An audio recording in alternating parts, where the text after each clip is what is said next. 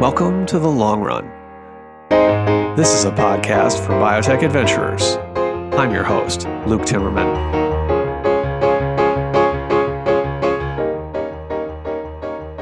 Today's guest is Krishna Yeshwant. Krishna is a general partner with GV, the corporate venture firm formerly known as Google Ventures. He is something of a rare bird, a Stanford computer scientist and a Harvard physician. With this combination of professional interests, and with the resources of Google to invest in fledgling companies, Krishna has acquired an unusual vantage point on where things are going and where they could go in biotech and healthcare. GV, like most corporate venture firms, doesn't promote itself as much as traditional venture firms that need to hit up limited partners for new cash every three to five years. Krishna doesn't talk to the media a whole lot. I enjoy talking with him on a semi regular basis and do appreciate this extended look into his thinking on the podcast. He has his hands in a huge number of pies in biopharma, in genomic diagnostics, and in biology and healthcare related software.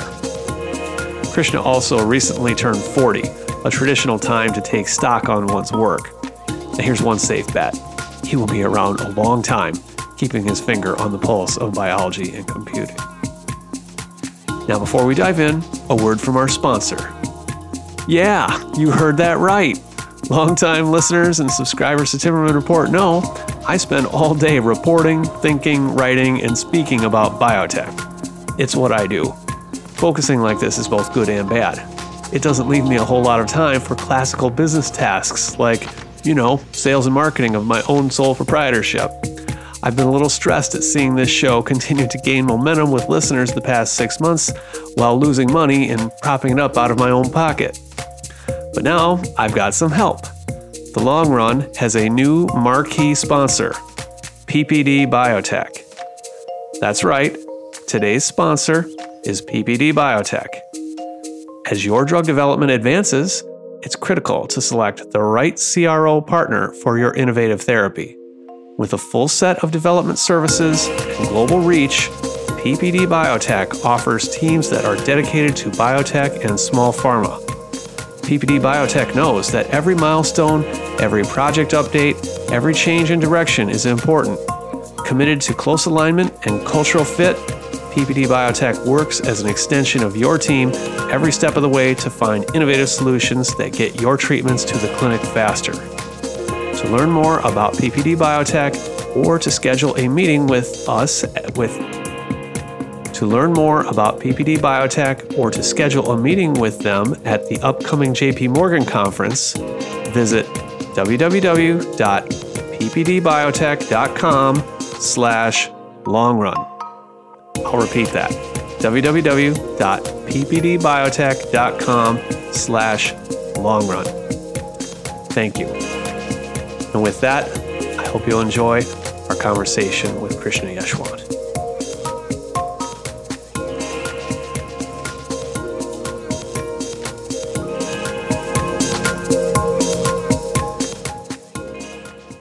With me today on the long run is Krishna Yeshwant. He's a partner with GV, formerly known as Google Ventures. Do, do we still say that, Krishna, or have people figured out the name change after a year or so?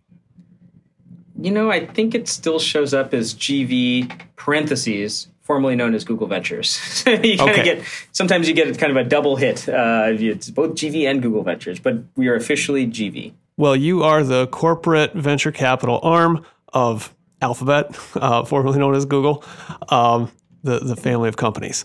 So, and you're a very active biotech investor. So, real pleasure to have you here on the show today. Thank you. Thanks for having me. Now, uh, Krishna, I think you're the first guest I've had on this show who actually interviewed me first. I met you last year. You you had me uh, speak at Google Cambridge about my hood book for the most part. That's right. And uh, shameless plug here, you are an avid Timmerman Report subscriber. Thank you very much. Although I really don't know when you find time to read my stuff. Oh, it's it's one of it's one of the things I try and uh, look at every uh, every morning if I can, and and usually it's it's every so few days that that uh, that, that there's something there. But uh, but yeah, I always I always find that your analysis and, and summarizations and in, insights are, are are really valuable. Well, okay, now that we got that out of the way, thank you. as a physician and a businessman and a biotech venture capitalist, before we get into like your whole career arc, just real quick, I want to ask you, like, what are some of your three or four, say, most important go-to publications that you read that are kind of essential parts of your information diet? It's interesting. I mean, nowadays there's so many um, kind of digests. Uh, you know, so uh, so every every morning I'll get some Axios array of things. I'll get the endpoints uh, thing. Uh, you know, Timmerman report. Uh, these are all things that I, I, I usually see every morning. Um, term sheet shows up there. So so all that stuff is kind of like a, you know, uh, I'm I'm definitely going to start the day with that you know, there's there's a variety of things on the clinical side that are similar, uh, uh, digests of, of interesting guidelines that are changing and and interesting papers that are coming out. So you should try and keep track of uh, a lot of that stuff. We have our own internal digest at GV that I that I keep track of. So I feel like the first part of my morning is usually just getting through a whole bunch of uh, you know stuff that's happened, um, and then I I will go to Hacker News frequently, uh, which is its own sort of digest and, and keeps me at least somewhat connected to the tech world. Uh, and what I love about that site is that there's a lot of programmers and, and, and people who build things uh, on the site. Uh, and that, that, that usually helps me keep uh, a, good pulse of, of what's going on in the tech universe. Um, I check out New England Journal, Nature on the regular cycles, Science and Cell as, as those, those come out uh, health affairs. Uh, I think are, but but if I were to go to the top three things that I actually really see every morning, it's it's it's it's it's it's that set of digests that uh, that, that usually show up in my inbox. I ask you that partly because it's a reflection of who you are and what you do. Investing at that intersection of biology and technology, you, you need to gather information from a wide variety of sources. Um, yeah. And we'll get into some of what you specifically do. But um, okay, now let's just take this from the start. Um, where where did you come from? Where were you born and raised?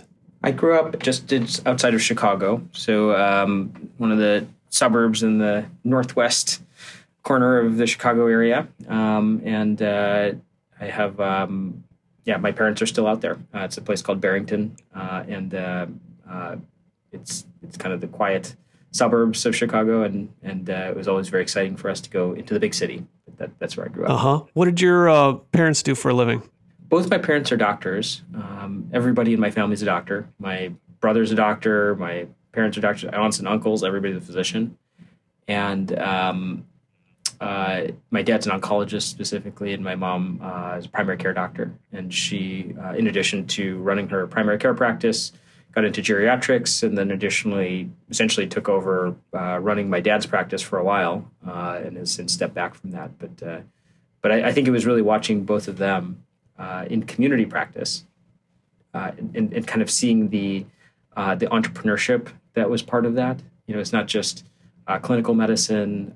you are also hiring a whole bunch of people and trying to keep a whole bunch of partners all aligned in in in some direction for where the where the where the clinic needs to grow.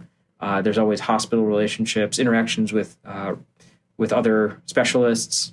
You know, during Christmas and Thanksgiving, uh, you know, a large portion uh, of my time uh, was was um, uh, was really organized around uh, you know, making gifts for, for other physicians. You know, we'd wrap up all these, uh, you know, uh, these nuts that my parents would have us then deliver to, to, to physicians who were referring patients to them, and back and forth. And it was just, it was just kind of this interesting thing where, uh, as a kid at least, we got to see some of the inner workings of how their business worked. Wow! So you got to hear about things like hospital politics, referral oh, yeah. patterns, Medicare oh, yeah. reimbursement, ever since you were, you know, like knee high to a grasshopper.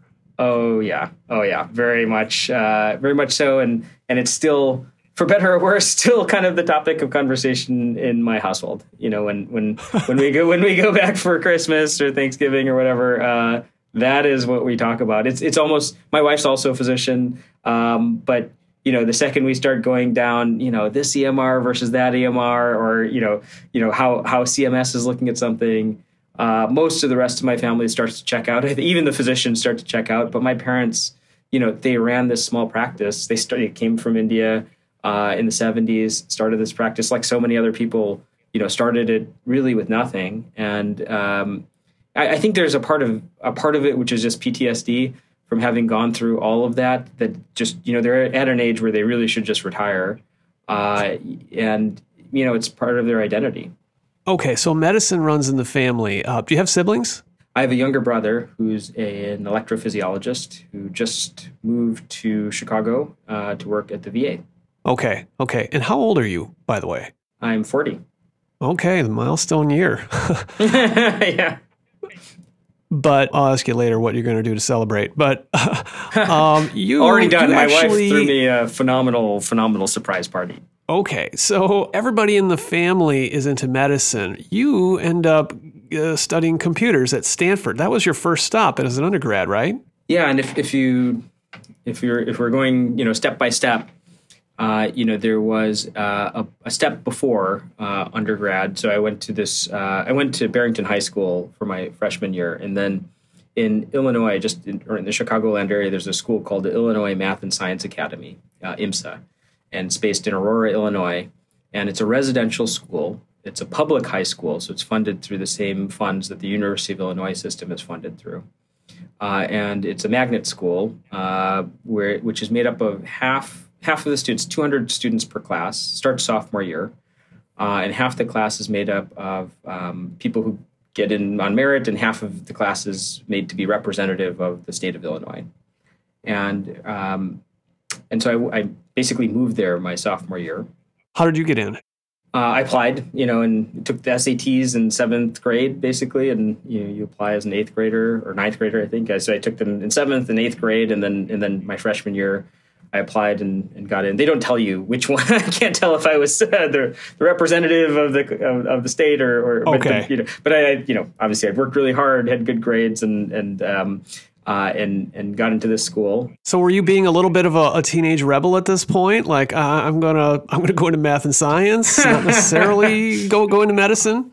Uh, at that point, IMSA still has a lot of people who are really interested in biology and pre med and all that stuff. Um, so, but, but really, it was where I started to to, to veer away from the medical path. Um, you know, I, I got connected very quickly with a whole tremendous Unix computer system that they had installed throughout the university and and we had T1 lines running into the dorm rooms and and my my roommates and, and dorm mates were all deep into computer science uh, and so I just got super deep into that world. Uh, you know, it was a place where you know there was a graphics arts, uh, you know, sort of uh, computer lab that that that they basically let us set up as students, and we must have spent hundreds of thousands of dollars, you know, buying scanners and computers that uh, that you know a bunch of people ended up using, but it was just this amazing place where where you could really be involved in the guts of making the environment what you wanted it to be, and um, it really had two effects uh, on me. One is I got much deeper into computer science and, and got very excited about what computers could do. I had been going into it, but it just took it to a whole other level.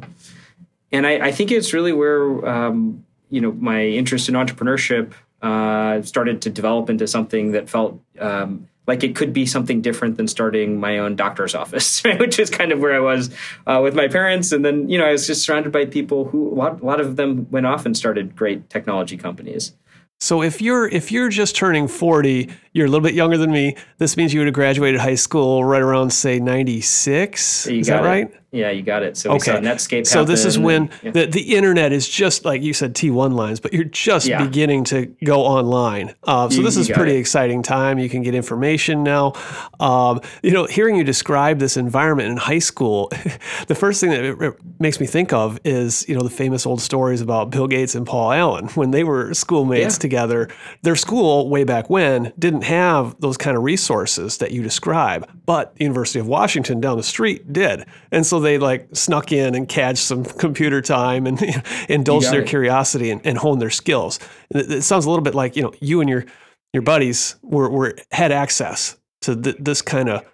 And I think the nature of kids uh, is to kind of just push whatever you have in front of you to whatever the logical extreme was. So I remember, for instance, we all had to do like these history presentations. Actually, one of my friends had to do a presentation for gym class and so, you know, we all wanted to do presentations. Like, you know, we didn't want to just go up and do a chalk talk. We wanted to like make a presentation. But none of us, I don't think PowerPoint was a thing then. I don't think it existed. We, but we all figured out that there was this thing called Director, and we all figured out how to hack it and use it. And and we made kind of this version of PowerPoint that that that we each spent just weeks on. Uh, you know, we'd we'd bring our computers to each other's houses and like you know program you know these these presentations and, and different you know sorts of uh, you know visualizations of of, of uh, you know whatever it was that we could convince ourselves was worth the time to do. And and so yeah it was it was kind of like that where uh, you know we wanted the computers to do something. It wasn't clear how to get them to do it.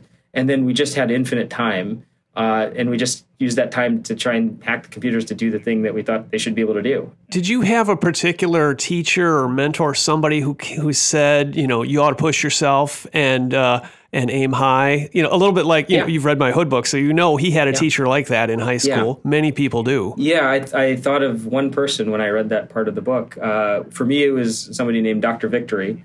Uh, Jim Victory, who is a history teacher at um, at IMSA, and you know, the first, was, you know, honestly, just to say it, like, you know, I, I I'd been very, um, I think, uh, you know, ambitious and and I think you know, I'd done very well in all my classes, you know, uh, going into IMSA, and um, you know, he was probably the first person where I he called me into his office. It was within the first three weeks of, of starting school, and he's like, "You could do better than this," and I was kind of stunned, honestly. Um, and you know, he he really interestingly pushed us into using data in in understanding the context of uh, the times that we were looking at and studying.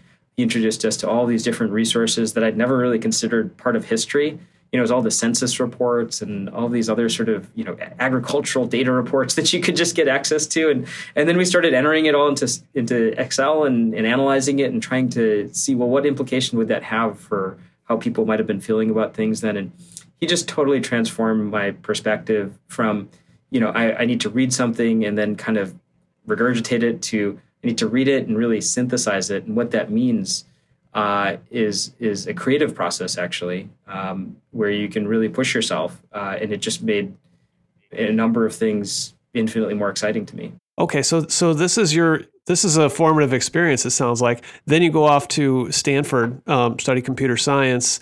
Uh, what do mom and dad think of this?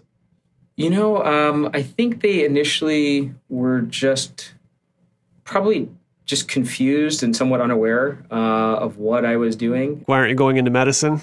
Yeah, I think they probably thought, you know, my parents are not really what people think of. I think when they think of Indian parents who are doctors, like they they didn't really push me to go into anything. Um, I don't think they particularly cared whether I was going to be a doctor or not. I think, you know, they they, they lived medicine and met in, in as a small practice uh, long enough to know that you know this is not a glamorous life. It's a hard life. Uh, and yes you can make some money but but it's not just like people are handing it to you. It's you're you're putting the hours in. So i, I don't think they ever had some dream that we were going to go into medicine. Uh, in point of fact they just wanted us to find a direction we were passionate about and then just push on that and go as far as we could. Okay so this sounds pretty good. You, you weren't a disappointment yeah. anyway. No no. I you know i think they, they've always been really you know supportive and, and excited about things that we're interested in. I just think as i got deeper into computers it became more esoteric and and they just didn't know much about the space.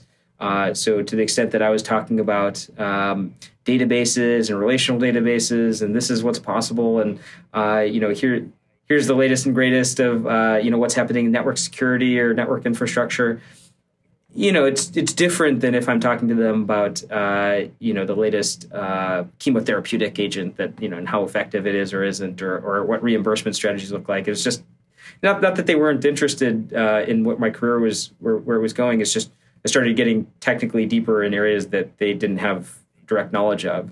Yeah, I'd rather talk to you about oncology than some of that other stuff too. exactly. exactly. so. Okay, so it's the late 1990s, and you're at Stanford. This is, uh, you know, the original dot com boom. This is this yeah. is exciting stuff. Um, yeah. What um, what what were the things that animated your interest in those years? Man, it was uh, it was just like everybody was excited about everything, uh, and uh, almost anything was possible, and you definitely had a you had a distinct sense of that that famous Silicon Valley term of FOMO, of fear of missing out, um, and that was just permeating every part of uh, what we were doing. Um, you know, uh, computer science was certainly a popular major, but I think I think right now computer science is the most popular major at Stanford. It was definitely not that uh, at the time. Um, you know, I, th- I, very quickly realized that uh, I'm in Shangri-La of sorts, uh, you know, or, or, or, maybe more more appropriately, I, you know, I was I was in the Hollywood of the industry I was interested in. So I, you know, I would I would drive down El Camino Road and just you know see these companies that at that time you'll remember like people still even though the internet was becoming bigger, people still really bought most of their software in boxes.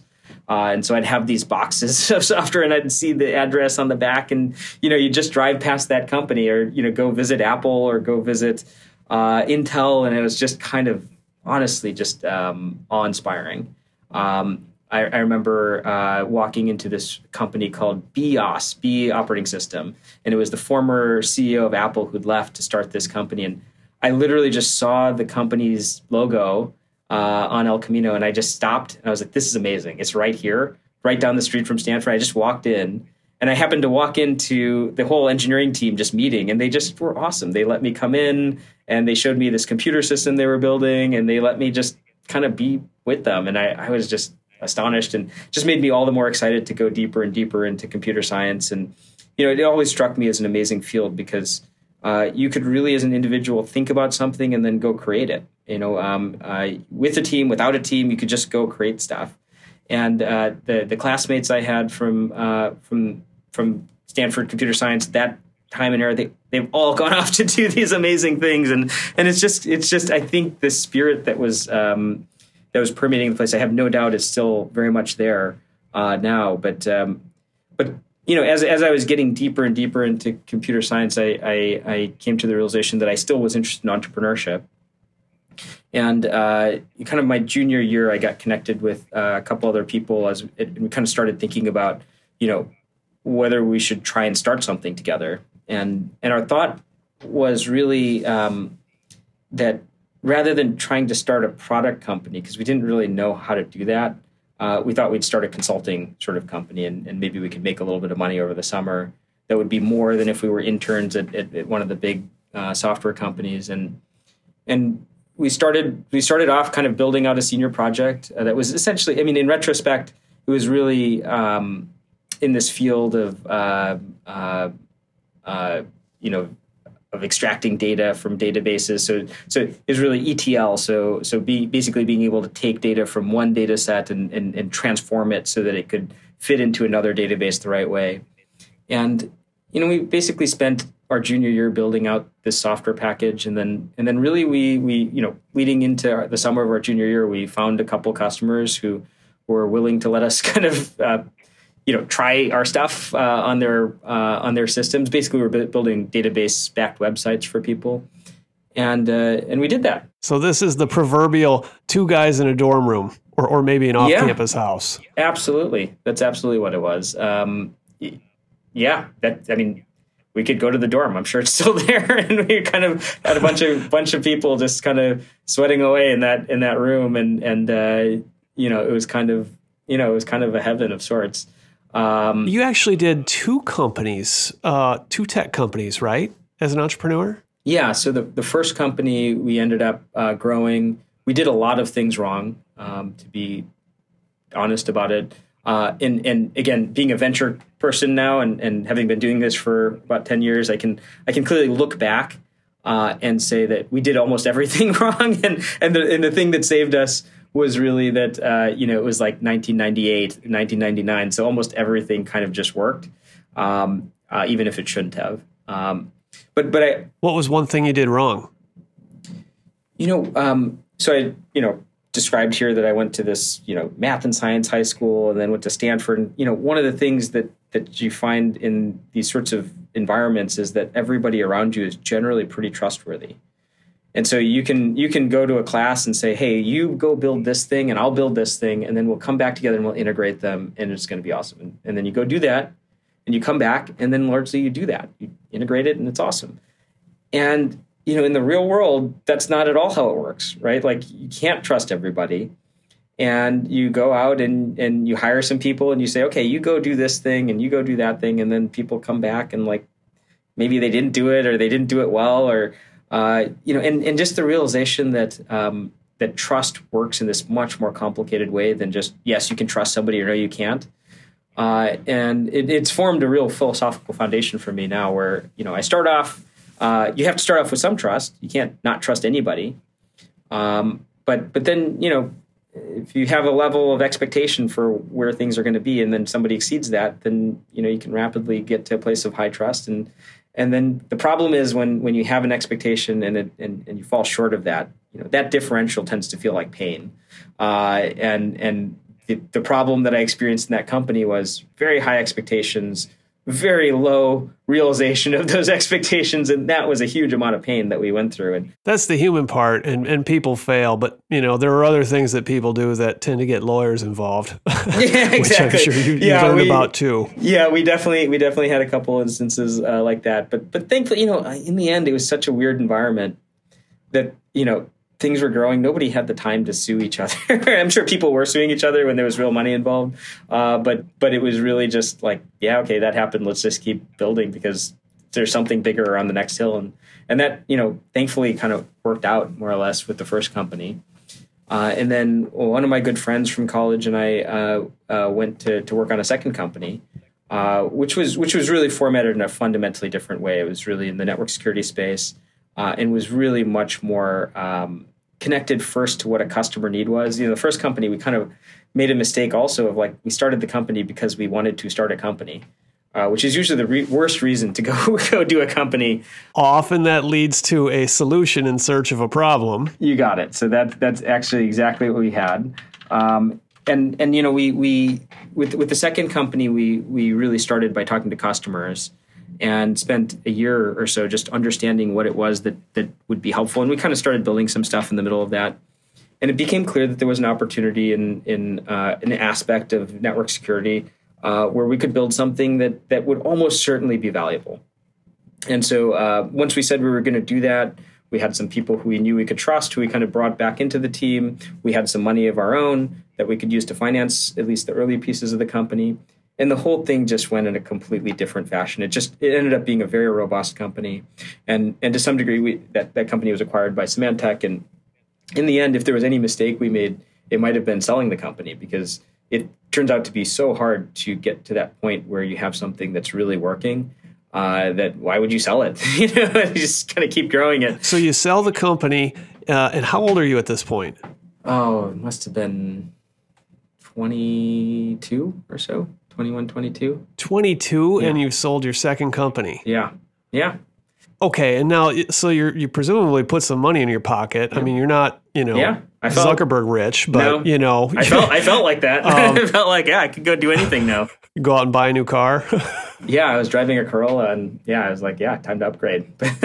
okay, but then you decide to go to medical school. You move east, Harvard Medical School. What was that about? Well, well, so so there's a part before that. So so you know, I was working, you know, at Symantec basically, and and um, you know, we basically had a uh, a large set of things. We were, you know, obviously we are selling into a lot of groups in Virginia and East Coast, and so I was, I was spending more and more time out east. Um, my dad got sick, um, and he's thankfully totally fine now. Um, but I spent a lot of time in the hospital with him, really less as being his son and just following him on rounds, which is what I'd done before, and more with um, being being with him, uh, with him being a patient, and and you know that that was quite eye opening for me. And I, I kind of had a sense that if I wanted to do a third software company, enterprise IT company, I felt like I kind of had a reputation. I, I, th- I, felt like I could. Um, I felt like I knew who I'd raise money from and who I'd want to do it with, and how it, you know, how you know, even there were some things in the second company we did that I'd do differently, and you know, but um, uh, but kind of being with my dad during that time, I kind of felt like I wanted to do something really different. Um, and I felt like I kind of had felt like, yeah, I mean, I could make more money. I could, you know, really in those companies, my job was to take a dollar and make it into a multiple of that. Um, uh, and it just felt like if I was doing that, honestly, at 40 was actually a specific age I had in my mind at the time where I felt like, it, you know, if, if, I'm doing the same thing when I'm 40, um, I think I'm going to be really disappointed.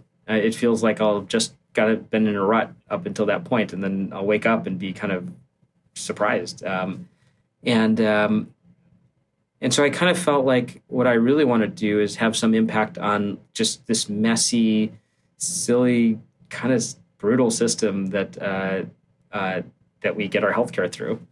And I didn't know what that meant um, uh, really, and so I, I just started um, spending a lot of time reading and talking to any anybody who talked to me about it.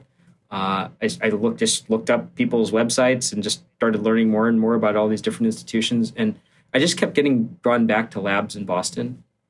Um, the Broad Institute had been started and first human genome had been sequenced. I was spending a lot of time looking at things in that realm. Uh, and um, you maybe came across, you know, I spent a lot of time in the graphics uh, side of the universe uh, when I was at Stanford and, uh, and, and, and, high school. And so I always had a passion for that. And I, I got drawn into this lab uh, that's a collaboration between Brigham and Women's, Children's Hospital and the MIT uh, Computer Science Lab, and and uh, it's called uh, the Surgical Planning Lab. And and the concept was, you know, to use computer-aided design principles in surgery. Wait, so so were you were you enroll, enrolled as a like a biological sciences graduate student before medical school, or did this morph into medical school? No, yeah, kind of. I was kind of like just uh, I was I was at that point. Honestly, I was just a free agent uh, of sorts.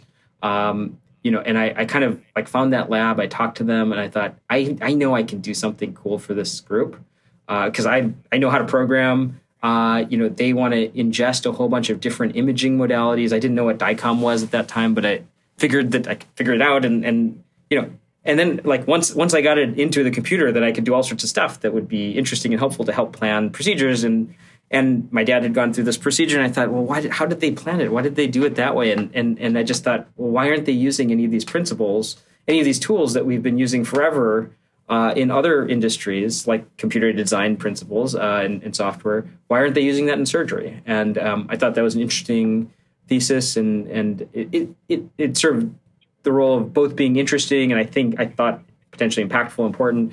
Um, but also gave me access to a lot of things. So that lab was interesting because it's in the basement of the Brigham, and it's kind of a collaboration between the surgery department and the radiology department. And I thought, you know, it'd just be a place where I could go do something meaningful for that group by just writing software, which I knew how to do. Um, and and you know, maybe some of these people would just let me follow them around, you know, and just let me be in the hospital and like see like what does an MRI machine, you know, like look like, and how does that work, and how does you know how does surgery happen when you say free agent, I mean you're you're a job. You have a like a job as a technician or like a software person there. Yeah. So initially, it was literally I was just just I was honestly just freely volunteering my time and said, "Look, I know how to build software systems. Can I be helpful here?" And they said, "Yes, please build it." There's a guy, Ron Kikinis, uh, who's still there, and he's like, "Yeah, please, please go ahead." If you enjoy listening to these interviews with biotech newsmakers, you'll love reading Timmerman Report. You can subscribe to Timmerman Report for $149 a year per person. Discounts are available for companies and universities with multiple readers. More than 60 pharma companies and universities have gotten group licenses, which come with a discount. For more information, write to me at luke at timmermanreport.com. And today's sponsor of the show is PPD Biotech. As your drug development advances, it's critical to select the right CRO partner for your innovative therapy. With a full set of development services and global reach, PPD Biotech offers teams that are dedicated to biotech and small pharma. PPD Biotech knows that every milestone, every project update, every change in direction is important. Committed to close alignment and cultural fit, PPD Biotech works as an extension of your team every step of the way to find innovative solutions that get your treatments to the clinic faster. To learn more about PPD Biotech or to schedule a meeting with them at the upcoming JP Morgan conference, visit www.ppdbiotech.com slash longrun. Please do check out that link, ppdbiotech.com slash longrun. If you go there and schedule a meeting, you will not only check out the services of a leading CRO, but you will also help prove the value of the Long Run podcast to this sponsor and future sponsors who want to keep these conversations with industry leaders going.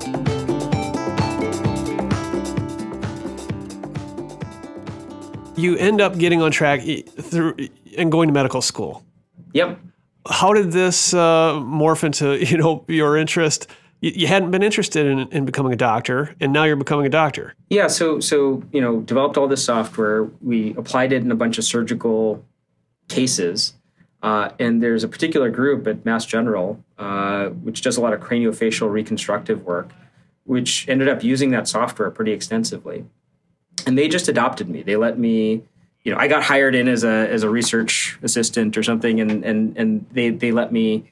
Uh, I think I was a research fellow, a CIMIT research fellow at some point, and and they said, yeah, why don't you just build the software for these surgical procedures, and then you could join us in the operating room, and and you see how it works, and you could come with us to clinic and show the patients like how these designs are going to work, and and they just totally let me do that, and I just just lived at MGH for like morning, evening. I slept there. I was just there all the time, and they just let me do that. Um, and uh, and you know, I met the other fellows who are working on other things like tissue engineering stuff and wound healing, and it just gave me this rich exposure to a whole bunch of stuff. It, it actually it actually filled a really deep uh, sense of purpose that I was kind of searching for in my work, and you know, I wasn't pigeonholed. I could be working on IP one day and coding something the other day, be in the operating room another day, in the clinic another day, and I felt like I could have this kind of multimodal sort of week uh, with a lot of different textures of, of, of, interaction. And I came away from that really just loving patient care.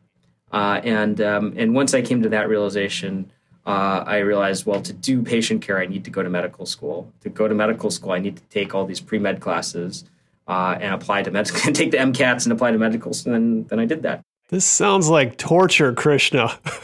you know, it's kind of you know it, it does in some ways, but you know, I think if I went through that at Stanford I would have felt like it was torture. Um, but really, I kind of went through it as a vocation. You know, I I I took night classes at Harvard Extension School and and uh, and studied for all these things. And you know, I don't know. I didn't need to have a job really at the time, and and I I found it really fun. I found it honestly just super intellectually engaging. It gave me a phenomenal foundation. It gave me both a a foundation in the science uh, and a vocabulary that I didn't really have before as well as comfort in how to navigate a hospital system. You know, I had to figure out ways to kind of well, okay, like we're you know we had these patients they they'd go through these research scanners, and I had to figure out how do you get the data from there into the computer.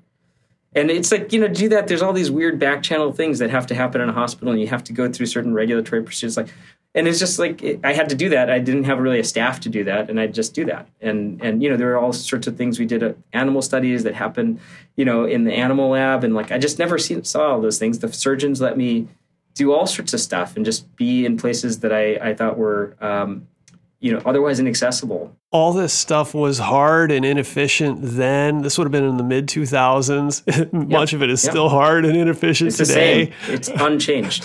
It's unchanged. Uh, you know between then and now. But but yeah for me it's all learning right? It's it's it's all just a sense of like okay these are all the things that we're going to need to fix. Um, and and the intent is really to help the patient and honestly it also helped the physician because a lot of you know what was striking to me about those surgeons was you know as an entrepreneur i thought i worked really hard uh, and and I, i'm sure i did i was working really hard but then i went to meet the surgeons and they would show up at children's hospital at 4.30 in the morning pre-round you know present internally and then start cases at 7 uh, and it was just, you know, like surgical cases, be in the operating room and then go off and finish the day with clinic and then write their notes. And then, and then they were also editors of their paper, their, research journals. And I thought, wow, these, these people are taking, you know, a mission to a whole nother level. They have no equity in this hospital, right? There's no venture backing. They're just doing it because it's important. And I just, I, I took that hook, line, and sinker and and that that's what drove me to doing medical school. You you get your MD, you do a residency. Was was this at Brigham and Women's? Mm-hmm. So you you move on into residency. What were you thinking you'd specialize in? So I did an MD MBA, I'll say, and, and it was really in the in the middle of the MBA where I started working at Google. Um, interestingly, and then and then you know if you'd asked me before I went to Google what I was going to do, I would have said that I was going to be a surgeon because that's what all my mentors had done uh, or at least my most recent mentors, and, and I loved it. Um, and then I went to business school, and um, and I came to Google during the summer of uh, business school, and that's when I started. I, that's when I met two other people who were working on what this concept of Google Ventures was. You know, they were working on what ultimately became Google Ventures, and I kind of joined up with them. Google Health was kind of a thing at that time uh, as well. So I got to see that early version of, of Google's efforts there. That was the electronic health records the personal health record concept uh, back then. And yep. and you know, I I, I kind of quickly came to the realization that I am going to be involved in these sorts of things. There's just too much impact one can have using these sorts of platforms uh, to get to the ultimate goal that I started this path, this journey into medicine on. And I I had a hard time seeing how I would be a great surgeon, a clinically good surgeon, if I was also splitting my time into all these other things. When I remembered back to the craniofacial folks I'd worked with, you know, the surgeons who were the very best were not necessarily the ones who were publishing the most. They were the ones who were in the operating room all the time. And uh, I realized that if I'm going to be doing some of this other stuff, then that means I'm not going to be in the operating room all the time. And I, I, I had the, the thought of, well, if I was, you know, if I if I had to pick who my family member was going to go to for a procedure, it would be the person who's in the operating room all the time. So if to the extent that I'm going to be a clinician, I want to be a clinician in an area where I can be a great clinician uh, in that domain while also being able to have access to the entrepreneurial and other sorts of technology infrastructure and, and you know other stuff that I thought was interesting to be doing. This sounds a little bit. It reminds me of Atul Gawande's old book, Complications, about you know basically the, the surgeons aren't perfect. You got it. they need to practice actually, and learn. It's it was exactly that book that I'd read. I was reading that book, and it, I think somewhere in that book or somewhere in, in some of Atul's writing uh, that he wrote that yeah, it's all about volume. That's what's associated with. Well, I think it was the Shouldice Hospital, if I'm recalling uh, from that book, and and um, and that that argument made a lot of sense to me. And I thought, okay, well, look, like if I'm going to be a surgeon, then I better be a freaking surgeon and like do because that's that's what those patients deserve. Um, and I came to that conclusion about most procedure oriented specialties, uh, as well as things like radiology and things things where like that repetition. I think it's true everywhere, but but those those those arenas in particular. So now you you get the MD MBA. What year was this? Something like 2008. 2009 is when I graduated with, uh, with both degrees. 2009. Okay, so this is uh, financial crisis is on. Lots of interesting stuff is happening in biotech. We're sort of beginning to really reap some of that long-term investment in basic science, but you know, not a lot of venture capital was being put to work at that time. Google, yep. on the other hand, is going gangbusters as a business and looking for new opportunities. Somebody's who, who, approaches you with this idea of you know maybe maybe you can take some of the stuff you know and put it to work here for Google Ventures. That story started in 2007, 2008. So so in the middle of business school, you do a summer someplace. Oh. I was going to do my summer at the MGH uh, intensive care unit because I, I thought I need to know how to work in an intensive care unit before going to residency. Um, and I saw all my classmates from business school going off to all these cool things. So I thought, well, maybe I should do those cool things or do something cool. This might be my last chance uh, to do something out of the box before uh, getting on the, you know, the train of residency and fellowship and wherever that's going to go. So I, I, went to Google and um, I met two people, Bill Maris and Rich Miner, uh, who are uh, who were tasked with trying to figure out what Google Ventures should be. And I was officially working in this group called New Business Development (NBD) and and they were looking across a variety of different new areas of business for Google. One of which was Google Health and other things in energy and all this other stuff they were thinking about. One of which was venture. Uh, should we do a venture fund? If so, how should we do it? And I remember Bill Maris came and he gave this presentation to the NBD group, and and I thought, know, this guy seems like very approachable, and you know, I know something about venture, and and I know something about you know some of these industries, and um, so I set up a meeting with him, and and and we had a great conversation, and and he had me, you know, talk to talk to Rich uh, back when I came back to Boston after that that summer, and and. Uh, you know, the Megan Smith, who was running the group at the time, she said, "Hey, look, you know," and she went off to be the White House CTO for, for, for a bit. But you know, anybody who knows her will hear this in her voice, where she's just like, "Hey, like, you know, you're doing interesting stuff here. Like, you know, why don't you just kind of keep doing this part time, like when you go back to school?" and um, and I thought, wow, that's that's amazing. Um, I, I, consulted with one of my good friends, uh, Sachin Jain, who's now CEO of CareMore, and he told me, you know what, that's a pretty good deal. You should go do that. And I, I jumped at the opportunity, and and um, and then I worked with Bill and Rich. We spent about a year talking to every venture fund that would talk to us, and and uh, you know those guys gave me a real opportunity. Okay, Krishna, I want to ask you now more about GV. You found some people that you could work with Uh, you had some interesting combination of skills here in computer science and medicine. Uh, but I, I, think I've asked you this before. There was um, you, you, need a big break. You need somewhere to start in, in venture, and I think for was was Adimab your first uh, real investment? Yeah. The, the one that that got you kind of wired into Boston venture capital.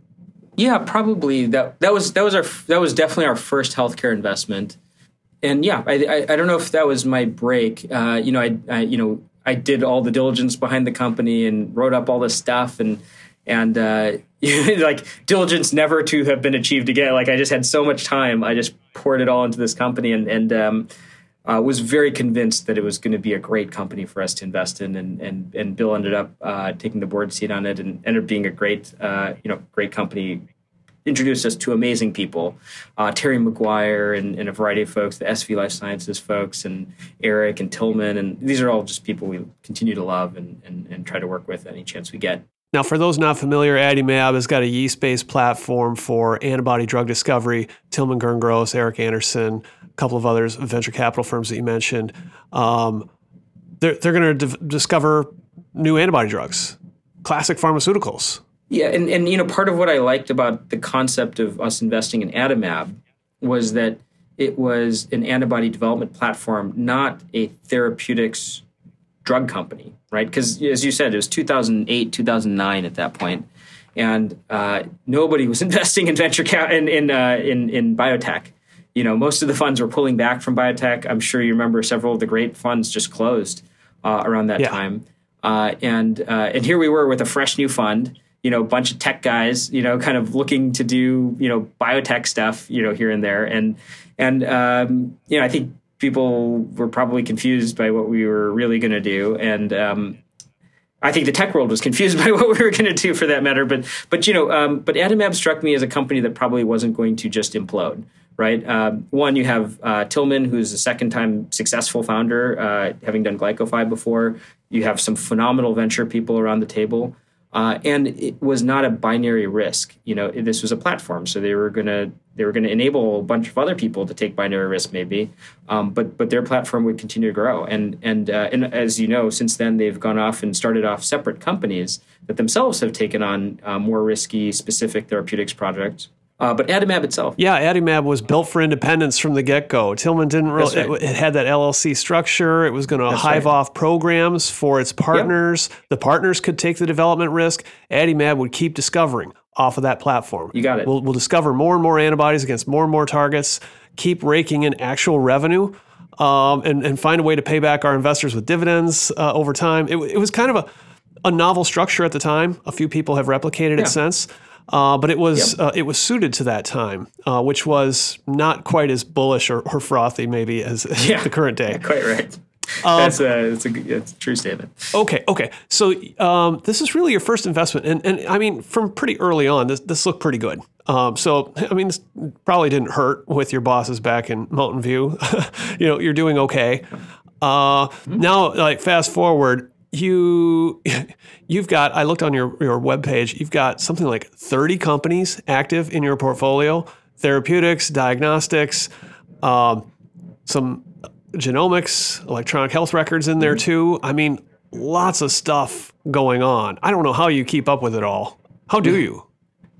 I, I think one of the phenomenal things about uh, being in venture um, is that you can really follow themes uh, and, and, theses across uh, across a whole wave. And, and, you know, it's different than being in a company, right? In a company, uh, you you're on the hook for every detail, uh, and uh, and it's actually one of the frustrating things about being in venture is that you're not on the hook for every detail, and you sometimes miss. As as somebody who's been in an operational role and is now in a venture role, I miss that uh, piece. I miss the camaraderie of being in a team that's together every single day, working on a specific problem. Uh, that's the great thing about being in a company. But the great thing about being in venture is that you can have kind of these broad-reaching theses, hypotheses that that if they pan out, should change the industry in some fundamental way. Okay, so what are these what are these theses that guide your thinking?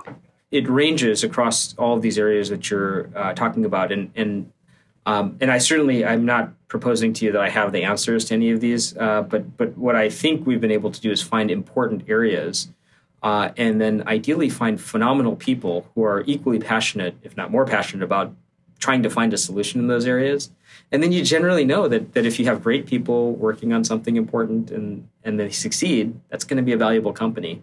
So, so you know, we could talk about any of those domains. Uh, we could talk about uh, some of the interesting things that happen at intersections of those domains.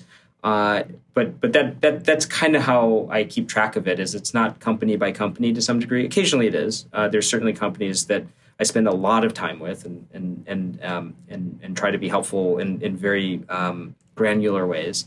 Uh, and then there's other companies that are, you know, we're looking at, and, and because we're looking at the field in a broad fashion, we can spend the time developing connectivity that we can then bring to that company and hopefully accelerate in, in kind of a, a thesis-driven fashion. So, so you know, in therapeutics, I mean, the obvious ones uh, certainly we see the benefit of working in oncology and orphan diseases because you have disease models that can be more representative of what human biology actually looks like, and we have you know a, a, an impact on genetic insight from uh, from these diseases. So, so, so that's led us down, you know, one set of paths. It certainly helped us get into the concept of foundation medicine, which is one of our uh, uh, investments uh, before, you know, from, from, from earlier in GV's life. Genomic information you know, we, we, for cancer. That's one genomic, of those te- data tech plays that meets biology. Exactly. And, and that, that investment led us to the thought process around, well, you know, what happens to those patients who are, who are sequencing and we, we, we send them a report saying you have all these different mutations. You know, what happened to that patient? Did they get therapy? Did it work? Did it not work? Did they have a reaction? What happened? Uh, and that, that's honest. That, that's what prompted our interest in the concept that ultimately became uh, Flatiron. Uh, and and so that, that that all that all kind of came from a single thesis area. You you got lots of cool science in here though. Just in therapeutics, where I'm looking at, you got a microbiome play with Evelo. You've got an antibiotics co- discovery company with Spero. Uh, computer aided drug discovery with Relay. Uh, Alector is you know another prolific discovery shop. Some of the same people from Adimab actually uh, for uh, this time for Alzheimer's and neurodegeneration. Uh, there's some patterns here. Yeah, yeah, you got you're you're picking up on all of it, right? So so you know, Alector, uh, you know, we've certainly we'd certainly been looking at the interaction between immune the immune system and and and, and neuro, neurology. We we knew neurology would be an interesting area to be investing in over time. Uh, you know, and then looking for orphan diseases and genetically driven diseases, or ge, you know, genetically qualified diseases at, at, the very least, which which I think Alector came to uh, independently. It's not like we went and founded Alector that that we they, they came to us uh, through the through the Tillman uh, universe. And and and you can see in that both we're doing our homework we're spending a lot of time on the science. Uh, our team is all MDs PhDs MD PhDs uh, who are following these areas of science because that's what we're passionate about uh, but we're also following people right so Tillman's somebody we trust so you know we can have a debate and talk about something interesting and and if he's uh, excited about something we're probably going to be excited about something and and you can this see sounds a little bit like my last guest on the show, Julie Sunderland from Biomatics, yeah. who I know you know. Yeah, um, of course. Sort of like step one in due diligence, like the science has just got to check out. it's got to be exciting and it's got to check out. But then all the due diligence is about people and getting the right people around the table to yeah. to make that thing happen. Um, okay, now while you're doing all this stuff, um, you still see patients twice a week at Brigham and Women's. Is that right? Yeah, I see patients. Uh, I pulled back to once a week. Um, I just had clinic this morning, um, and um, you know that's that's been an important part of uh, you know important part of my identity, and and uh, you know it's you know for some people I think they have a clinical uh, life that that somehow informs their venture life, and uh, there's probably some part of this that that does that, but you know for me it's always been kind of an independent thing. Um, you know I like patient care. Uh, I'm a primary care doc there, and and you know, it's not like our, our latest immuno-oncology things kind of have some direct read onto my primary care clinic. Occasionally, I have a lot of cancer patients, and and and you know, we can at least talk about things and, and direct people in, in, in, maybe more sophisticated ways sometimes. But um, but but really, it's not about that at all for me. It's really that I like being a doctor. I like trying to help people on usually really hard times of their life. You're not conducting market research uh, No. on rounds or No, no. I mean, I wish I could tell you. co- complaining about Epic medical records around the water cooler with your colleagues. No, I mean, I'll I'll do that surely, but but uh, but you know, that's not that's you know, it's not like I'm doing that in order to inform the uh, uh, the venture side. It's it's honestly purely selfish. I I, I really like patient care. I like being uh, in the hospital environment, um, and um, and I do it even though it makes no economic sense to do it. Like my time could probably be more leveraged by deploying this large fund that we have into into more uh, you know more companies. But um, but I think I would burn out without it in some fashion. You mentioned the size of the fund. Um, so you, you see patients once a week, and it's a nice thing to do. It keeps you grounded. I, I get that. Uh, how, how big is your actual fund? I don't think we officially say how big it is. I think it's more like a you know few billion dollars under management uh, sort of thing. But um, but you know it's it's in this in the in the several hundred million dollar per year sort of range.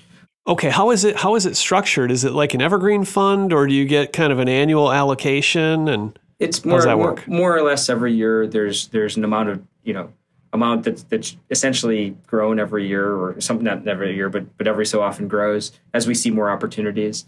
Um, and then it's it's pretty flexible how how it's been structured, where where we invest in essentially whatever uh, the partnership finds uh, to be impactful, likely to be profitable, impact you know, and and and with great people, and and we largely make those decisions. Um, that can sometimes take us far afield uh, from things that the core of Google is doing. Uh, and sometimes it's things that are very well aligned and, and naturally connected to, to things that are Google are doing. But but as you're hearing, you know, from the earlier earlier part of the conversation, you know, we're I'm not spending a lot of time thinking, you know, where is Google going and, and how are they going to do something this way? You know, we just purely look at where we think the market is, where we think the impact can uh, occur, and where the science is, uh, and obviously where great folks are, and and we try to orient ourselves around that, and then and then just over time, some of those things happen to be really interesting and impactful to Google. how many investing partners do you have there, uh, and particularly on the life sciences side? It's a good question. Um, we have officially on the life sciences t- side, uh, there's Blake Byers uh, and myself, um, who are the two general partners.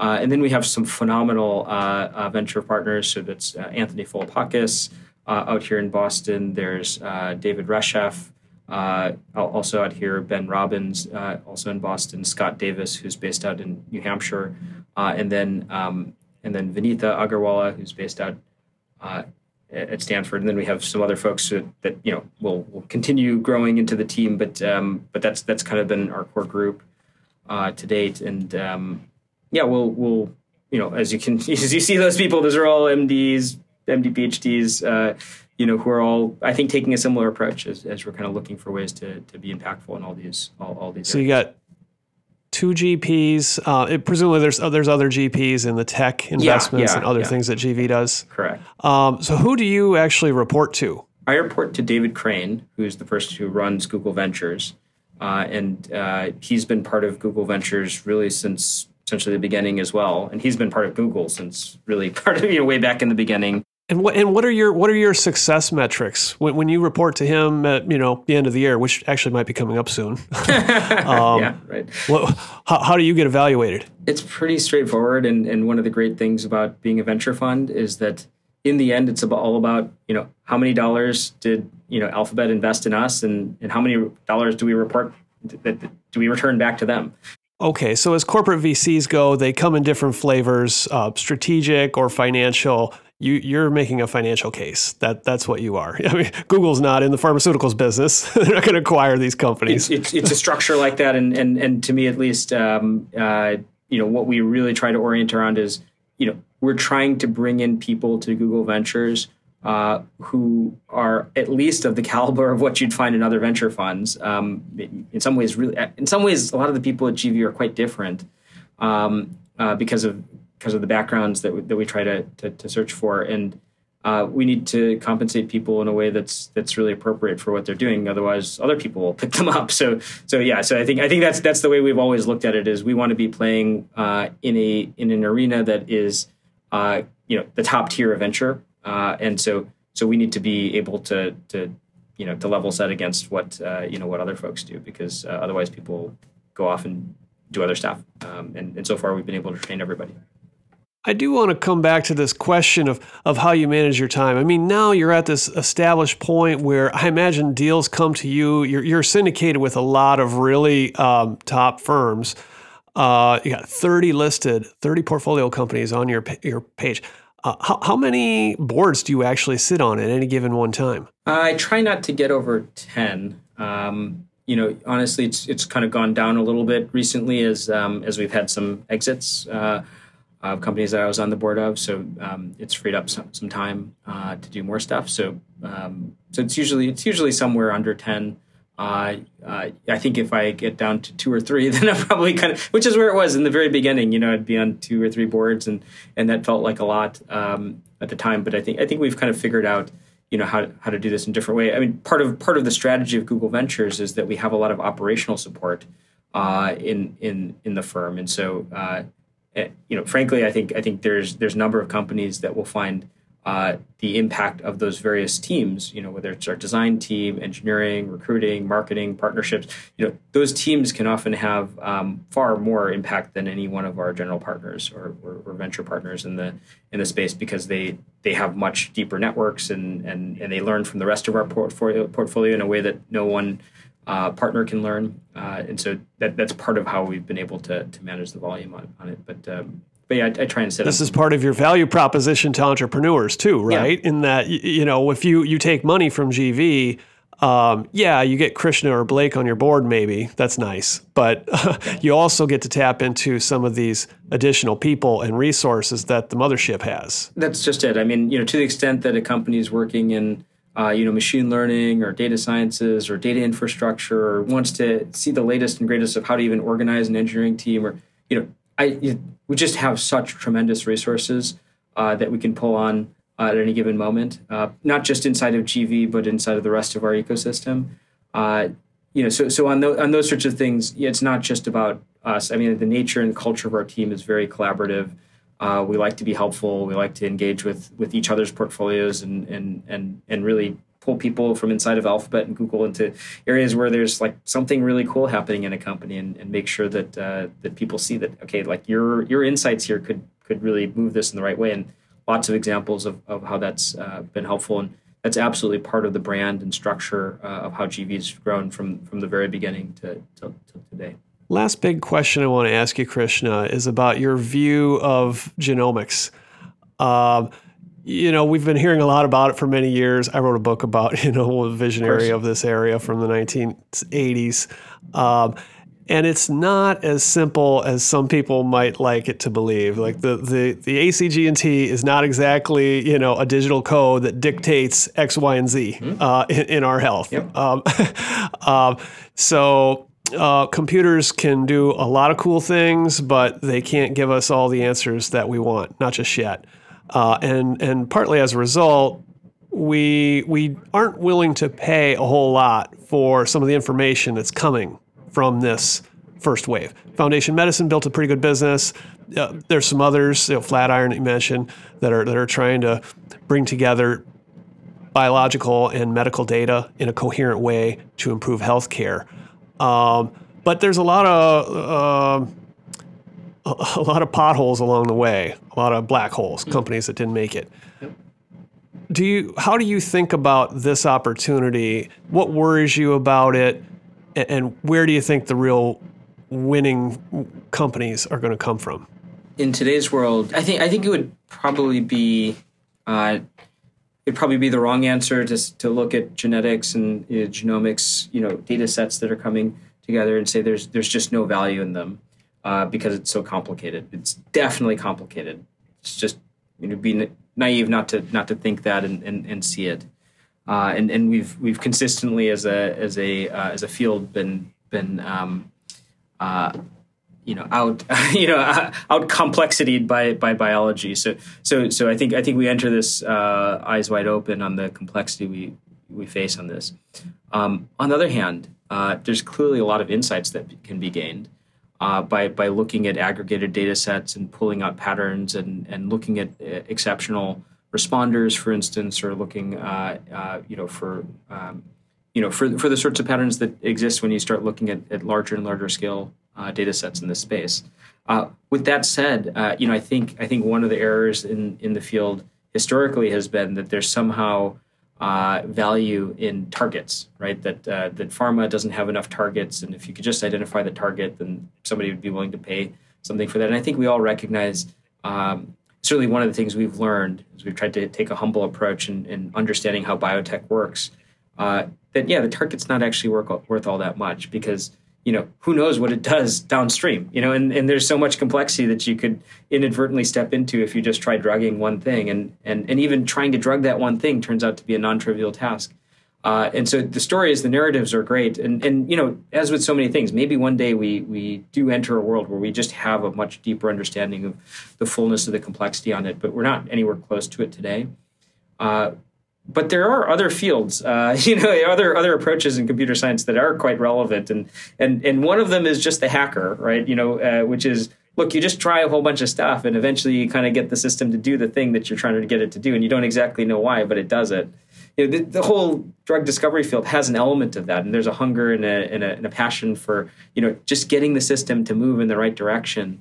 Uh, that that you see in, in, in you know in the drug hunter sort of mentality. So, so there there is some similarity there, but but it, it, it has an appreciation for the underlying complexity and lack of understanding we have for most of it.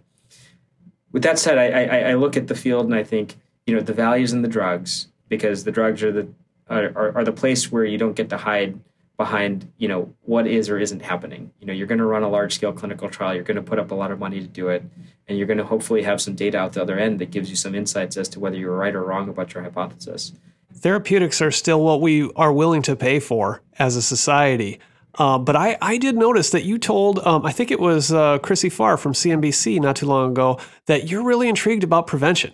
And maybe this is you wearing your doctor hat. um, but are, are there ways to like actually do a better job at prevention and gosh maybe even rewarding the people who come up with these kind of innovations? So, so it's interesting right? So yeah when i talk to chrissy usually when i'm talking to chrissy it's in the context of usually payer provider you know oriented innovation.